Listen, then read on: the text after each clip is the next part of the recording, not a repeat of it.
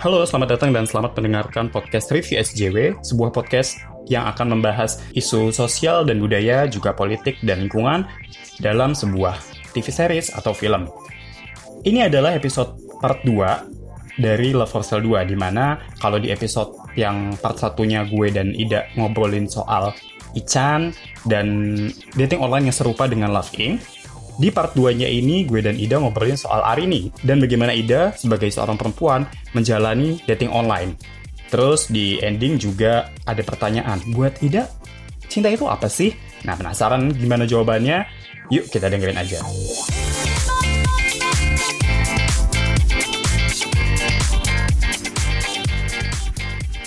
Tadi kan kita ngomongin karakternya tuh si siapa? Ichan ya. Ichan Richard. Kalau menurut lo si Arininya gimana? Kan dia perempuan bayaran ya literally gitu. Nah uh, perempuan bayaran kan ya ada stigmanya tersendiri itu nah lo melihat karakter Arini di Love for Sale ini gimana?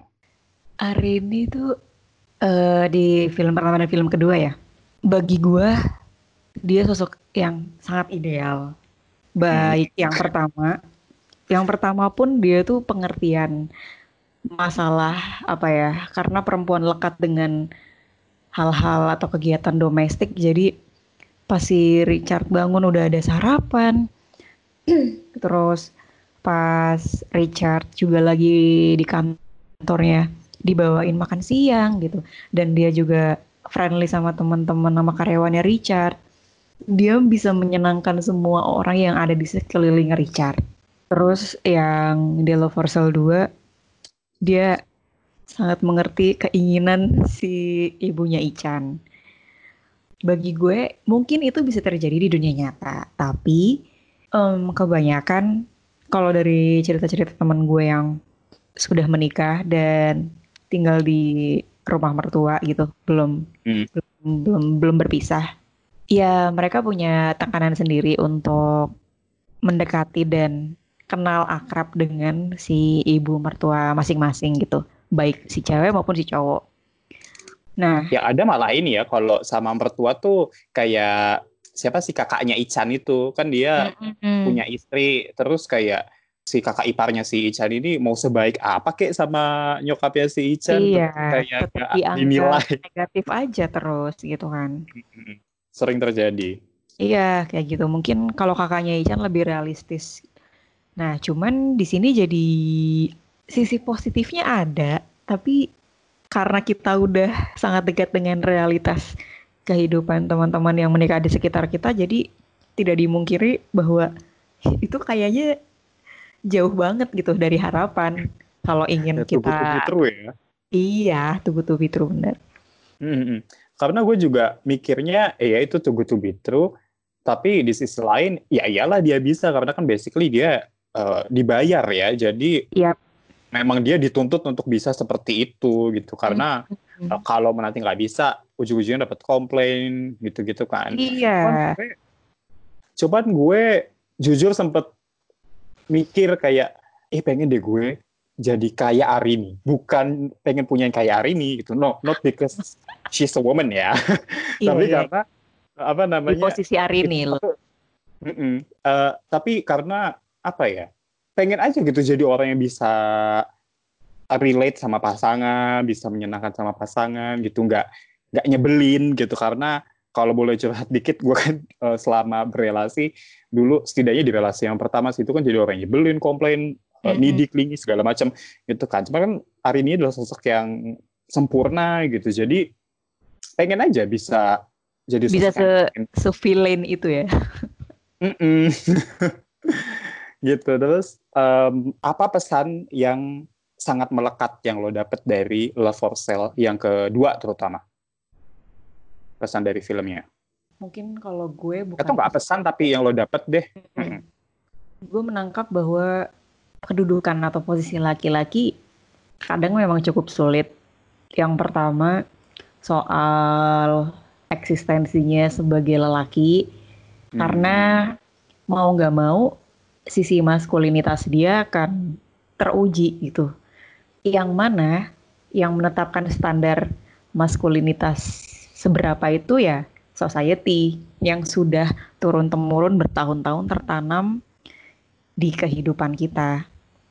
Karena untuk bilang si lelaki ini sukses dan berhasil, kalau dia udah memiliki segalanya ya termasuk perempuan tuh nomor dua setelah rumah gitu. Maksud gue hmm.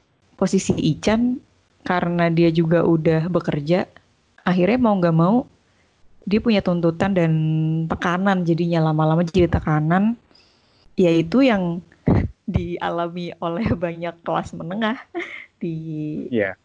di circle kita gitu kan. Jadi umur-umur segini. Lalu gue tuh sempat berpikir bahwa gue bersyukur jadi perempuan. Hmm. Karena tanggung jawab gue nggak sebesar laki-laki. Maksud gue, gue jujur, gue tuh dulu pengen jadi laki-laki karena gue pikir gue tidak siap melahirkan secetek itu. Ah. Itu. Hmm. Semakin ke sini gue semakin sadar bahwa mau peran sebagai perempuan dan peran sebagai laki-laki gitu di beban kerja mana pun tiap dari mereka eh punya tekanannya masing-masing sampai akhirnya gue bersyukur jadi perempuan gitu. Meskipun gue anak pertama ya.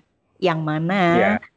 biasanya orang memandang ya lo harus jadi tulang punggung keluarga lah apalah. Terus tanggung jawabnya hmm. lebih besar karena punya adik punya apa segala macam. Terus yeah. semakin ke sini juga makin sadar kalau tekanan tiap keluarga beda-beda. Ya memang dan cara menanganinya pun beda-beda gitu. Nggak bisa dipukul rata dengan kita terus menjawab apa yang ditanyakan oleh orang tua bukan berarti akan terjadi kompromi yang yang makin cepat bisa jadi itu hmm. makin timbul konflik yang makin berat gitu. Akhirnya tiap keluarga punya pola komunikasi masing-masing kan. Even misalnya yang udah sama-sama dewasa antara ibu anak, ayah dan anak gitu. Dan gue tuh mikirnya si Ari ini hidupnya bahagia apa enggak malah jadi gue hmm. jadi pikir ini kan analoginya mungkin sama kayak sex worker gitu kalau oh, misalnya oh, iya, iya, iya. orang-orang awam bilang, wah enak ya tiap hari ML gitu. Sehari bisa ML sama orang banyak gitu. Itu kan pandangan kita aja ya. Tapi kan kita nggak pernah tahu ya, wah dia enak nih ML dibayar gede lagi puluhan juta. Kayak men, lu nggak tahu aja kehidupan di balik dia seperti apa. Uh, belum lagi kalau misalnya kita pernah baca buku yang mengupas di balik kehidupan sex worker gitu, yang mana stressful banget gitu. Nah, mm-hmm. dari situ kan orang mungkin juga sedikit kali ya, gue juga nggak tahu sih, yang berpikir kayak sebenarnya Arin itu kehidupannya gimana sih di balik itu, di balik iya, senyumnya yeah, yeah. yang sangat flamboyan, yang mm. uh, caring ke semua orang, terus apa sih charming banget gitu kan. Udah gitu ya, dari kan? senyumnya kayak tulus gitu bahagianya. Maksudnya bukan senyum-senyum, bukan bahagia palsu iya. gitu. Bukan yang dari luar. bukan yang dibuat-buat kan. Tapi tetap aja hmm. bagi gue ketika dia misalnya ketika Arini ngelihat ibunya Ican lagi berdoa, lagi sholat, ya bagi gue itu wajar karena ini interaksi antar manusia kan. Lo ngelihat orang nangis ya empati lo akan muncul gitu. Tapi yeah. bukan berarti kehidupan di belakang di belakang layar Ari ini lebih baik dari dia tuh enggak enggak juga hmm. siapa tahu lebih bobrok dan kita nggak pernah tahu sesedih apa sih yeah. dia sampai bisa melewati rintangan hidup yang sebegitunya hingga akhirnya dia memutuskan mungkin asumsi gue Arin itu visi hidupnya cuma satu membahagiakan orang lain udah. Nah, jadi ini ya jadi caregiver ya bahwa kebahagiaan bahwa dia tuh bahagia kalau orang lain bahagia tapi nggak punya kebahagiaan sendiri. Maksudnya iya. sebagai pribadi yang tunggal kalau dia sedang tidak ber, berinteraksi sama orang slash pelanggan hmm. gitu. Jadi kebahagiaan iya. dia tuh bersandarkan pada apa sih gitu kita nggak pernah tahu ya. Dan di uh, filmnya yang pertama itu kan uh, ini kan apa sih Arini tadinya sempat pengen diputus kontraknya begitu sekali kencan tuh. Oh iya iya benar nah, benar. itu tuh yang itu juga yang bikin uh, gue melihat sisi lain dari apa sex worker gitulah bahwa uh, bisa diperlakukan semena-mena oleh pelanggannya. Maksudnya itu bentuknya masih kecil ya. Maksudnya di cut di tengah jalan gitu sebelum kontraknya selesai. Which is itu juga sebenarnya bisa mempengaruhi pekerjaan dia sih. Jadinya dia dipecat lah segala macam. Tapi kan ya lebih dari itu kan ada gitu bisa dapat kekerasan sedangkan di Indonesia perlindungan sex worker itu masih belum ada gitu-gitu hmm. kan. Benar-benar. Itu dia yang harus diperhitungkan menurut gue. Hmm. Nah, gue pikir tuh di film Love for Sale 2 itu akan lebih ke situ, ke sisinya si Arini. Hmm. Jadi si Arini itu orangnya gimana sih? Ternyata cuma mengulang pola yang sama aja. Untungnya dari angle yang berbeda ya. Bahwa iya, kalau yang iya. ini lebih bicara soal kekeluargaan gitu kan. Dan hmm. satu yang gue juga inget tuh si Ichan itu juga lebih kekinian banget kan. Selain karena umurnya, itu sempat ada tuh adegan di mana ada uh, cewek yang berbeda keluar masuk di uh, tempatnya dia. Oh iya iya iya iya. Jadi dia iya, iya, semacam nyelundupin cewek gitu kan. Mm-mm, bener. gitu nah uh, bedanya kalau cowok masih bisa begitu ya. Kalau cewek kan stigmanya bisa negatif kalau gitu. Maksudnya bisa juga, hmm. cuman pandangan orang jadi beda makanya jarang orang yang melakukan itu kan.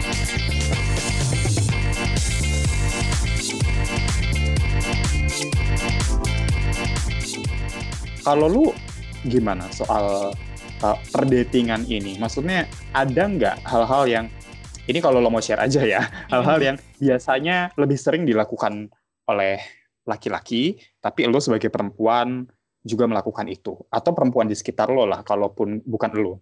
Oke, okay, jadi kalau ngomongin soal peran perempuan dan laki-laki gini di perdatingan, Mm. Kalau dating gue dan teman-teman gue cukup signifikan bedanya. Hmm, katakanlah hal-hal simpel semacam setiap gue kelar dating, setiap gue pulang kencan, gue adalah orang yang selalu nanya duluan. Lo udah nyampe oh. apa belum? Gue nggak oh, iya, pernah iya, iya. ditanya, gue nggak pernah ditanya oleh uh, temen dating gue, lo udah nyampe apa belum? Serius nggak pernah?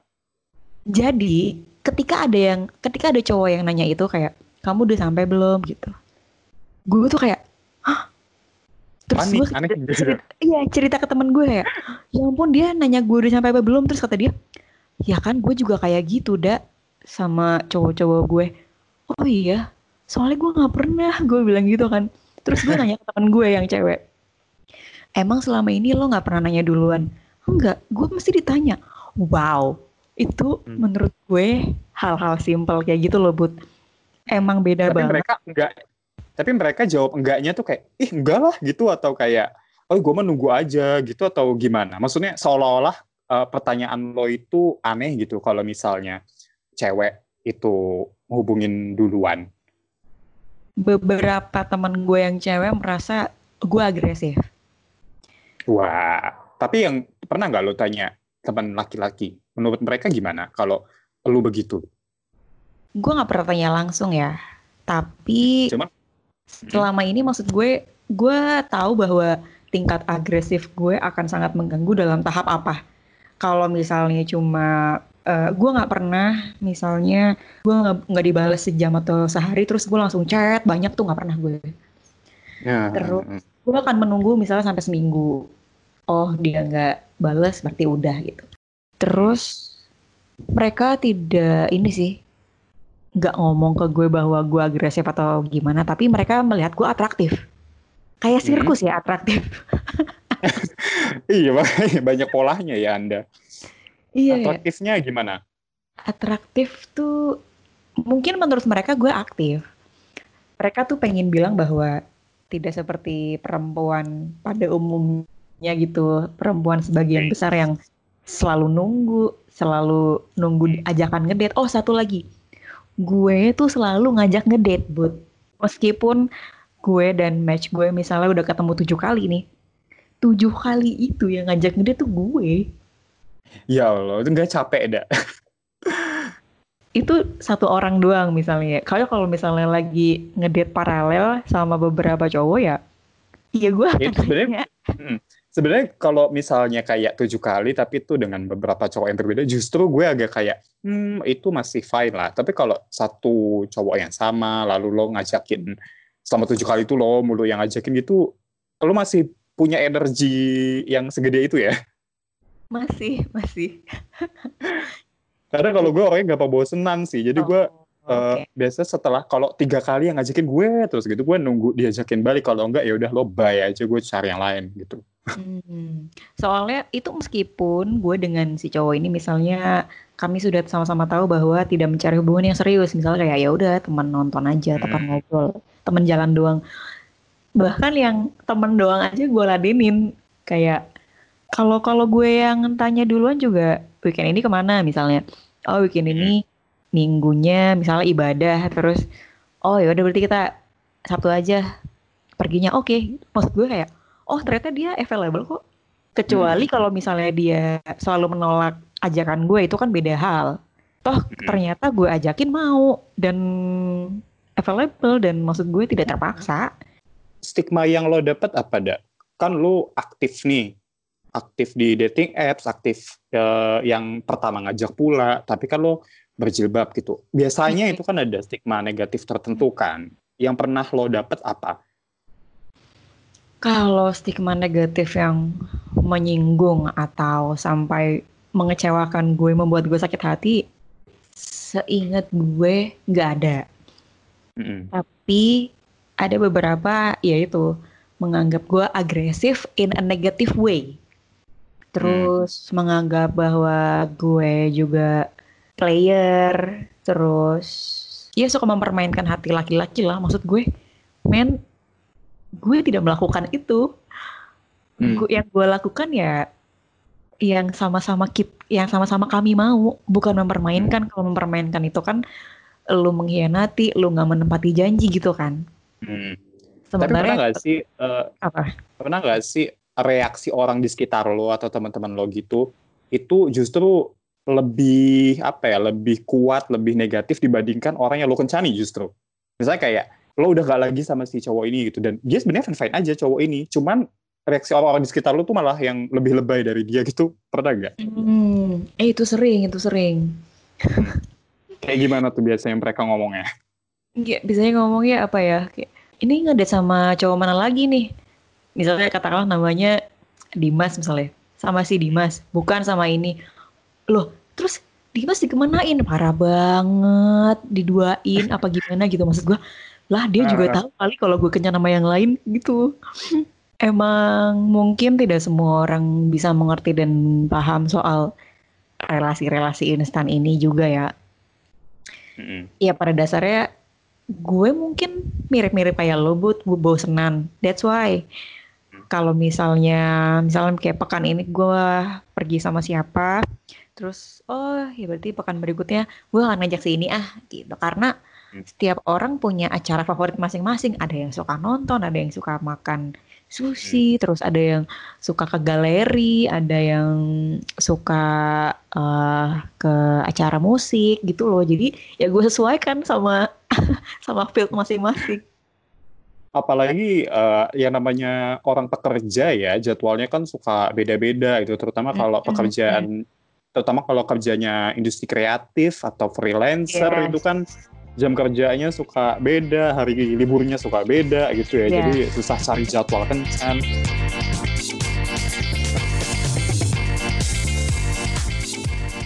jadi lo sendiri kalau pakai dating apps itu buat apa menurut lo apa Eh, dating apps itu apa buat lo Kalau dating apps buat gue mencari teman baru, teman ngobrol baru yang intens. Itu gue Hmm. sih. Jadi misalnya kayak gue kenal lo kan dari komunitas nih, dari acara-acara. Ya sama, Mm-mm. gue kenal matches gue juga bedanya mediumnya beda gitu. Kalau kita kan langsung organik. Hmm. Ya kalau Jadi lo ini eh, mediumnya beda online. Mm-mm. Jadi lo uh, kurang lebih menganggap dating apps itu ya sebagai apa ya ruang virtual yang tanda kutip kedudukannya setara dengan ruang ini ya yang nyata ya dengan dunia nyata. Mm-mm. Meskipun Mm-mm. meskipun dal- deng- dengan dating apps ini kan kita sama-sama tahu bahwa dengan namanya dating berarti beru- akan berujung kencan gitu meskipun kencannya mau kencan yang mau dibawa ke hubungan serius atau enggak yang penting kan kencan kan dari situ jadinya apa ya gue merasa jadi lebih terbuka aja sih each other gitu dan kadang kita kalau cerita ke stranger lebih plong lebih lega sometimes ya. Hmm.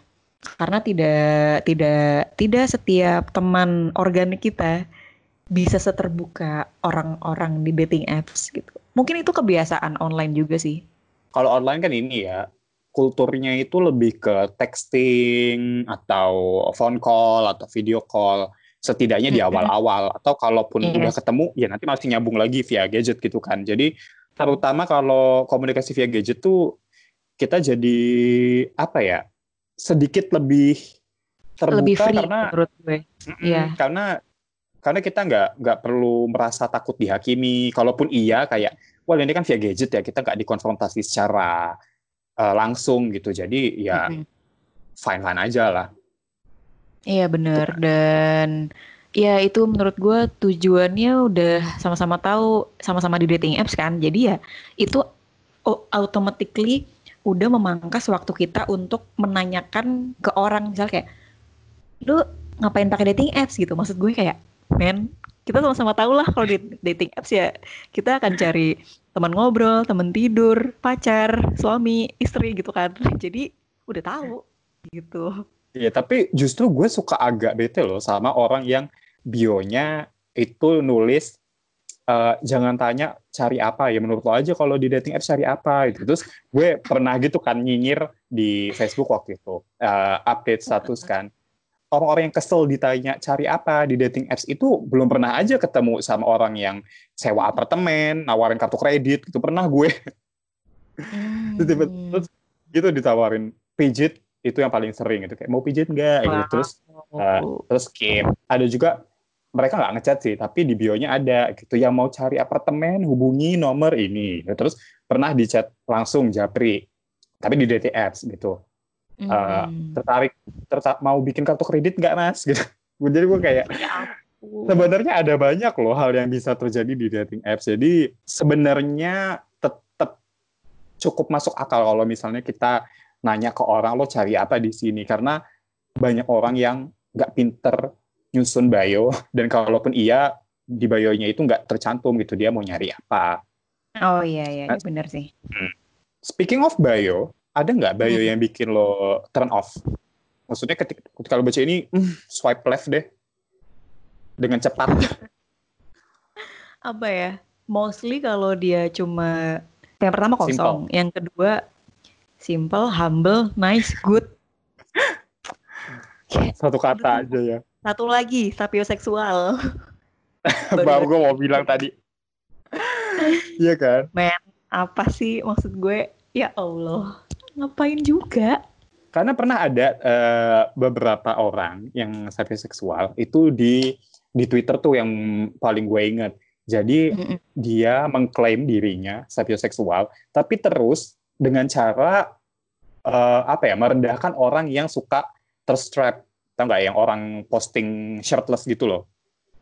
Hmm. bahwa seolah-olah orang yang suka foto eh, tanpa pakai baju gitu laki-laki ya itu Mm-mm. lebih rendah nilainya dibandingkan mereka yang eh, Oh, yang pakai baju full. pengetahuannya luas Mm. atau atau enggak yang pengetahuannya luas gitu intinya adalah intelligence is the new sexy gitu padahal oh, gue oh, kayak iya, iya, iya, iya. seksi itu bukan kata yang pas untuk disandingkan dengan intelligence ya tolong gitu jadi Mm-mm. eh, jangan gunakan kata itu menurut gue gitu dan dan gimana ya orang gue merasa orang yang mengagung-agung terlalu mengagung-agungkan intelektualitas itu sebenarnya sama aja dengan orang yang terlalu mengagung-agungkan tubuh. Apalagi Hmm, ketika itu kemudian eh, merendahkan aspek orang yang lain gitu loh bahwa tubuh dengan intelektualitas itu apa ya itu udah hal yang beda gitu. Jadi kalau lo membandingkan itu tuh nggak masuk akal aja gitu buat gue.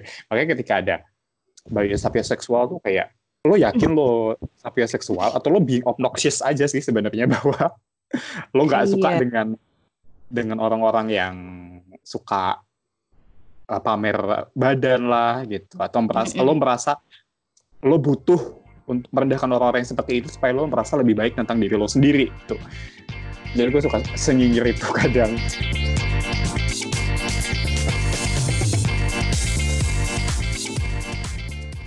Oke, berhubung tadi kita udah cukup lama, ini pertanyaan penutup gue yang sebenarnya pertanyaan ini juga pernah ada di podcast lain, bukan gue yang nanyain.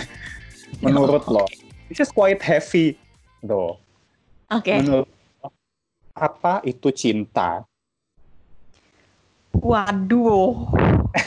Karena ngomongin love for sale, ngomongin dating, ngomongin soal cinta gitu. So, what is love for you? Cinta itu cinta itu kata kerja. Jadi dia tidak semena-mena ada dan lang dan abadi. Tapi itu diusahakan. Cinta butuh kerja sama.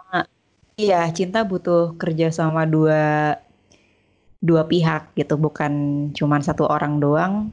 Karena menurut gue kalau misalnya cinta diartikan bukan sebagai kata kerja akan susah karena namanya cinta jadi itu sesuatu yang absurd. Cinta itu nggak ada deskripsinya nggak ada penjelasannya. Bahkan di Erich Fromm aja bilang ya itu tuh absurd abstrak nggak bisa dipegang nggak bisa dirasakan. Eh nggak bisa dipegang nggak bisa diraba gitu. Bisa dirasakan kalau misalnya kita lagi bener nih otaknya gitu. Hmm. ya itu itu tadi.